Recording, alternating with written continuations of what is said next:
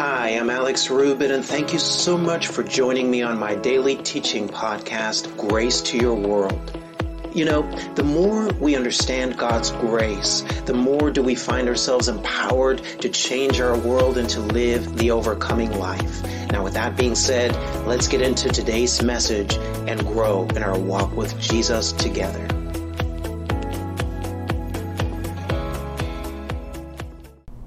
And I really want to talk to you about Jesus, glory to God, being our Sabbath rest. Jesus being our Sabbath rest. Let's start off today in the uh, book of Galatians, once again, chapter three, verses thirteen and fourteen. You, you ought to have a dent in those pages by now, but I want to start off here because I really want us to be all on the same page here this morning, and I want you to understand the distinction between the grace that came by Jesus and, and, and the law of Moses. And I want you to understand that you as a born-again believer are not under the law of Moses. And so look what he says here in Galatians chapter three, verse thirteen. He says, Christ hath redeemed us. That means he has purchased our deliverance. He has purchased our freedom. He hath redeemed us from what, guys? From the curse of the law. Now, the curse of the law is talking about the law of Moses, and the law of Moses is do good, get good. It is do bad, get bad. Under the law of Moses, people were required to perform, to struggle, and to sweat to be right with God. Well, you have been delivered from that, he says here. He says he's redeemed us from the curse of the law, being made a curse for us. For it is written, cursed is everyone that hangeth on a tree. That's referring to the cross. Look at verse fourteen, that the blessing of Abraham might come on the Gentiles through Jesus Christ, that we might receive the promise of the Spirit through faith. You have been redeemed from the curse, which we define as the empowerment to fail, and you have received the blessing, which we define as the empowerment to prosper. And so the blessing that was on Abraham is on you simply as a result of you believing in Jesus, simply as a result of you being in Christ. And guys, I really believe the Lord spoke to me that, that it's time for us to, to begin to see some manifestations, glory to God. Uh, how many of you, glory to God, are, re- are ready uh, to begin to see uh, some, some manifestations of uh, the blessing in your life? You see, the blessing of Abraham, every single blessing that was on Abraham has been made available to you. And I want you to know those are blessings of increase. Those are blessings uh, of, of, of prosperity. Those are blessings uh, that really include anything that is necessary for your success in, in this life. And so the blessing of Abraham has been made available to you, and it is time for us to walk in the manifestation of it. It's time for us not to just know about it. No, glory to God. It is time for us to begin to see the manifestations of uh, the blessing in our lives. Everybody say, it's manifestation time. It's manifestation time. It's manifestation time. Glory to God. And so the blessing has already been made available to us. How do we walk in the blessing? Now, what you want to understand, once again, we've been sharing on this, is, is that the law of Moses, everything in the law of Moses was a, a type and a shadow, whereas the reality of, of, of, of the type and shadows is found in Christ. Look at Colossians chapter two, verses sixteen and seventeen in the N I V, the New International Version. Colossians chapter two, verses sixteen and seventeen in the N I V. You see, us walking in the manifestation of the blessing has everything to do with us being delivered from operating in types and shadows, which is what religion ultimately is, guys, and us beginning to walk in the reality of the finished works of Jesus Christ. Watch this. He says in Colossians two sixteen in the N I V, he says, therefore, do not let anyone judge you by what you eat or drink, or with regard to a religious festival, a new moon celebration, or a Sabbath day. That's what I want to focus in on here in this message, guys. The Sabbath day. The Sabbath day under the Old Covenant was merely a type and a shadow. The reality of the Sabbath is, is Jesus, praise God. It's, it's, it's really Jesus. Look at what he says in verse seventeen. He says, these are a shadow of things that were to come. Everything in the law of Moses, including the Sabbath day, he says that was a shadow of something that was to come. And now he says the reality, however, is found in Christ. Glory to God. And so as we talk about Jesus being our Sabbath rest, you want to understand that the Old Testament Sabbath day was nothing but a picture of Jesus. Glory to God. You see, you see, we as Christians, guys, we don't observe a certain day as the Sabbath. Why?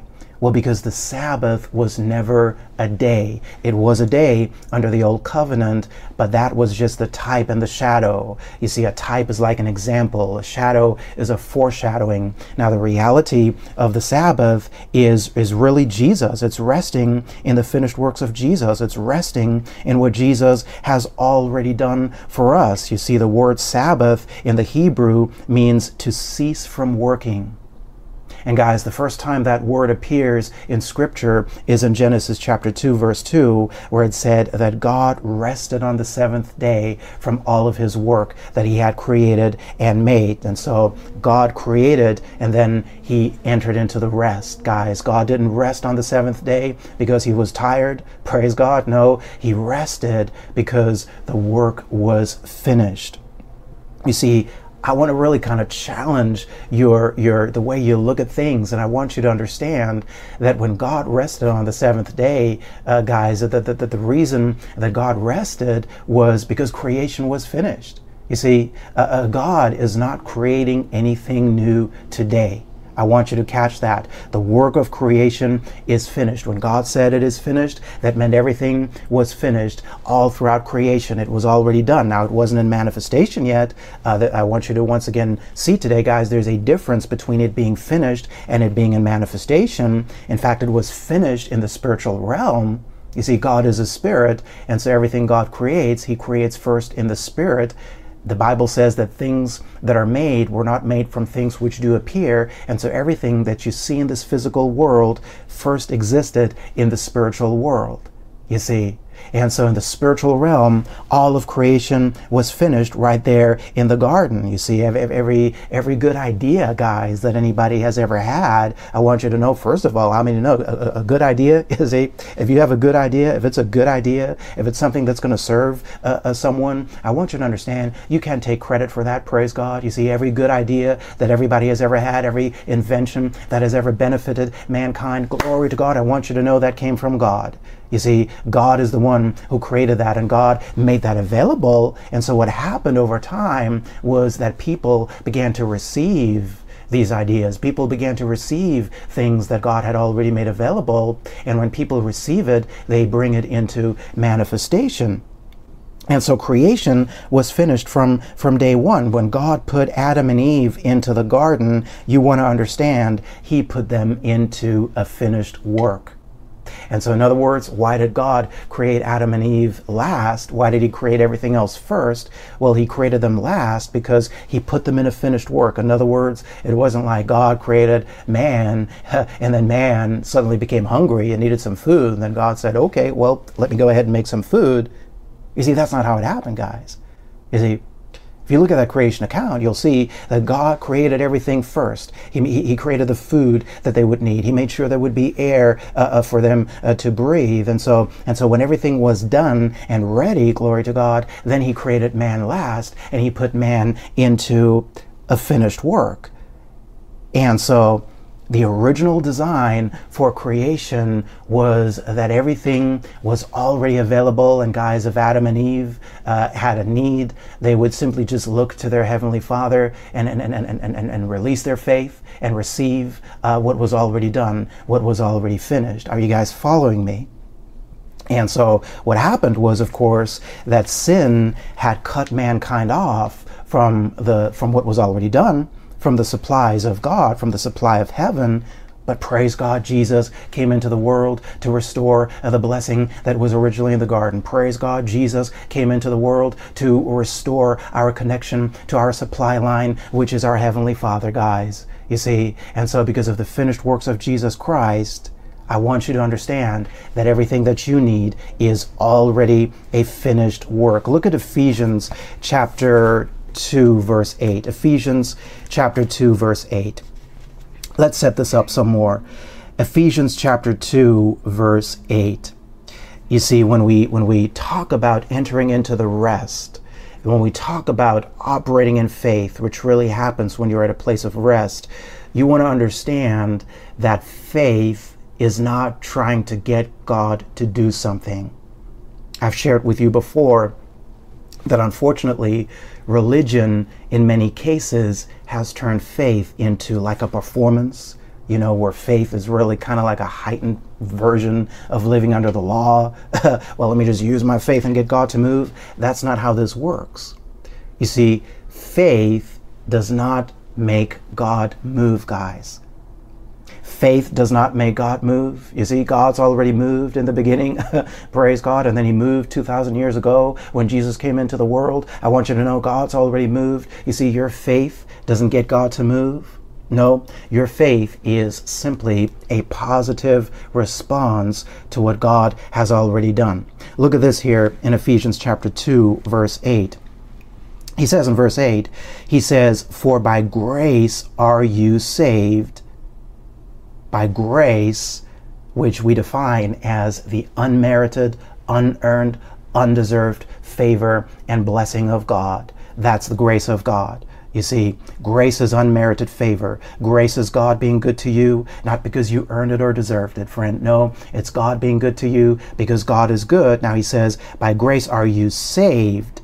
Now that word save, guys, I want you to know it's talking about more than just going to heaven. You see, religion reduces salvation, you know, really just kind of like where salvation is sort of like a fire insurance, you know, salvation is your is your is your fire insurance against against hell, you know, uh, but I want you to know salvation is so much more than that. You see, the word that is translated saved here in Ephesians two, verse eight, it's the Greek word zozo. Now, that Greek word zozo means more than just saved. It means more than just salvation. In fact, there's cases in the four Gospels where zozo is translated healed. And so in a lot of cases where you see Jesus healing someone, the Greek word that was used there was, was zozo, the same word for salvation.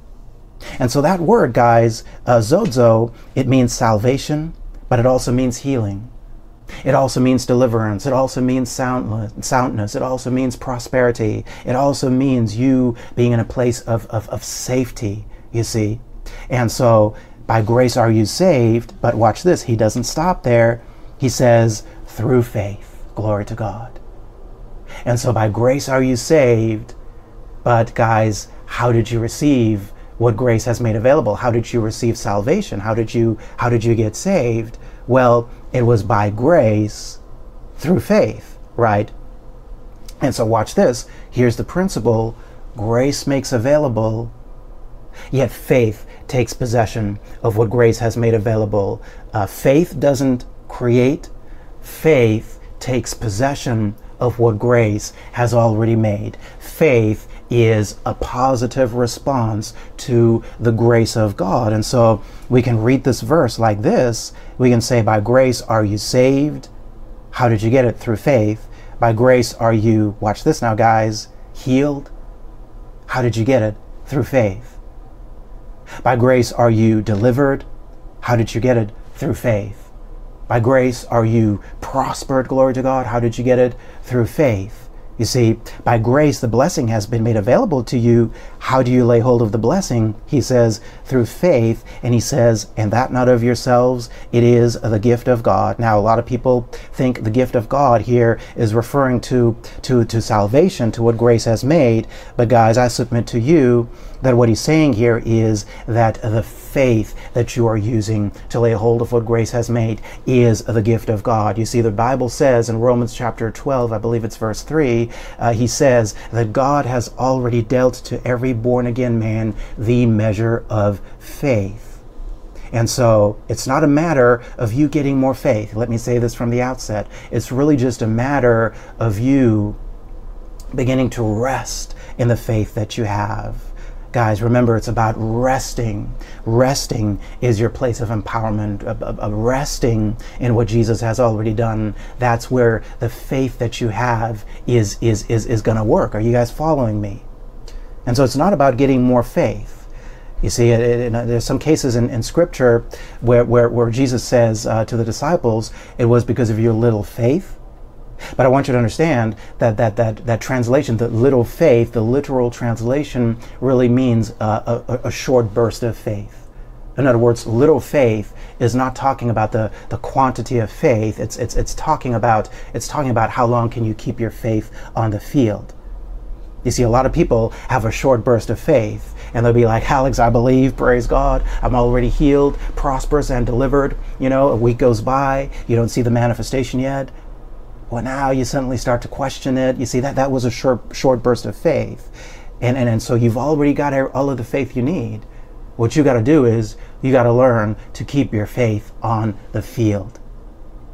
If you understand that, say amen.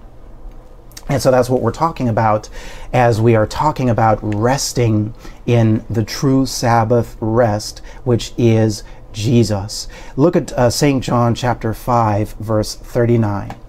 Everybody say it's all about Jesus. It's all about Jesus.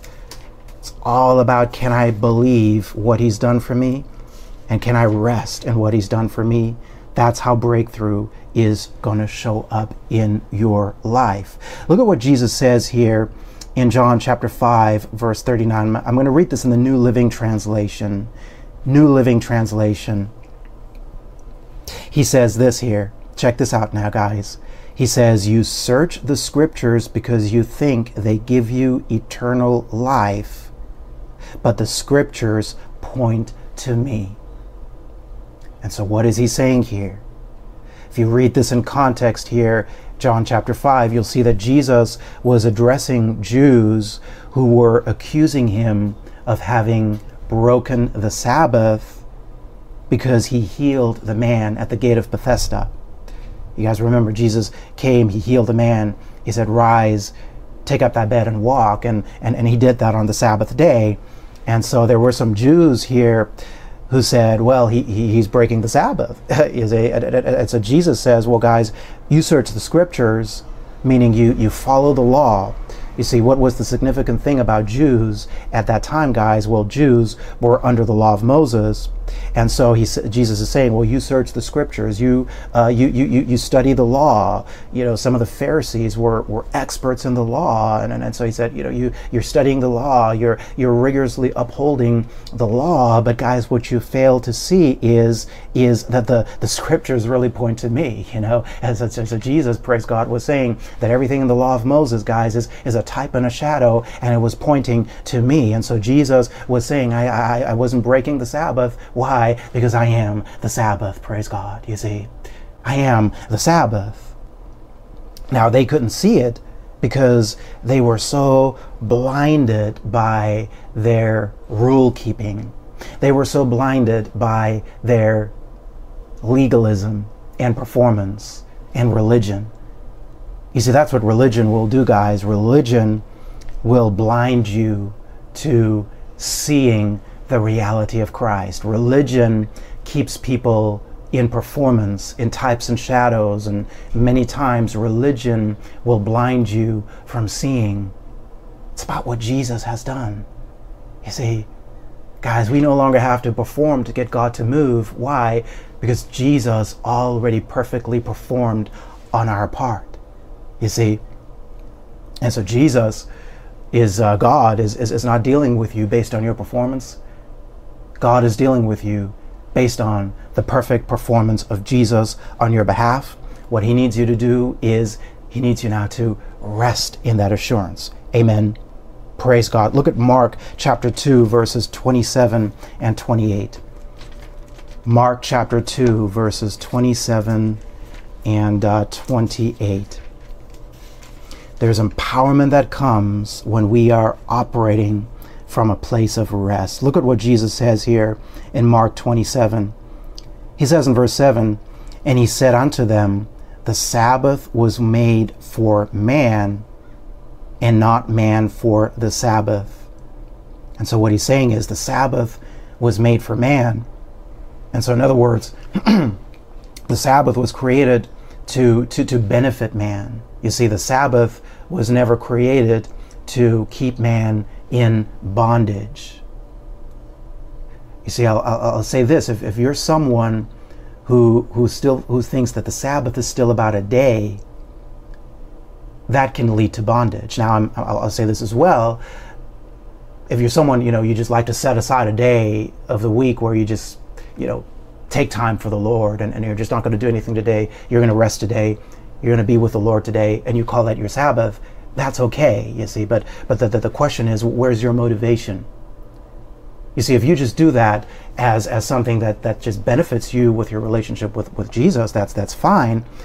But if you think that you keeping this day, not working on a Sunday, for example, if you think that uh, that that's what's going to make you okay with God, well, well, that's going to ultimately put you into bondage, you see.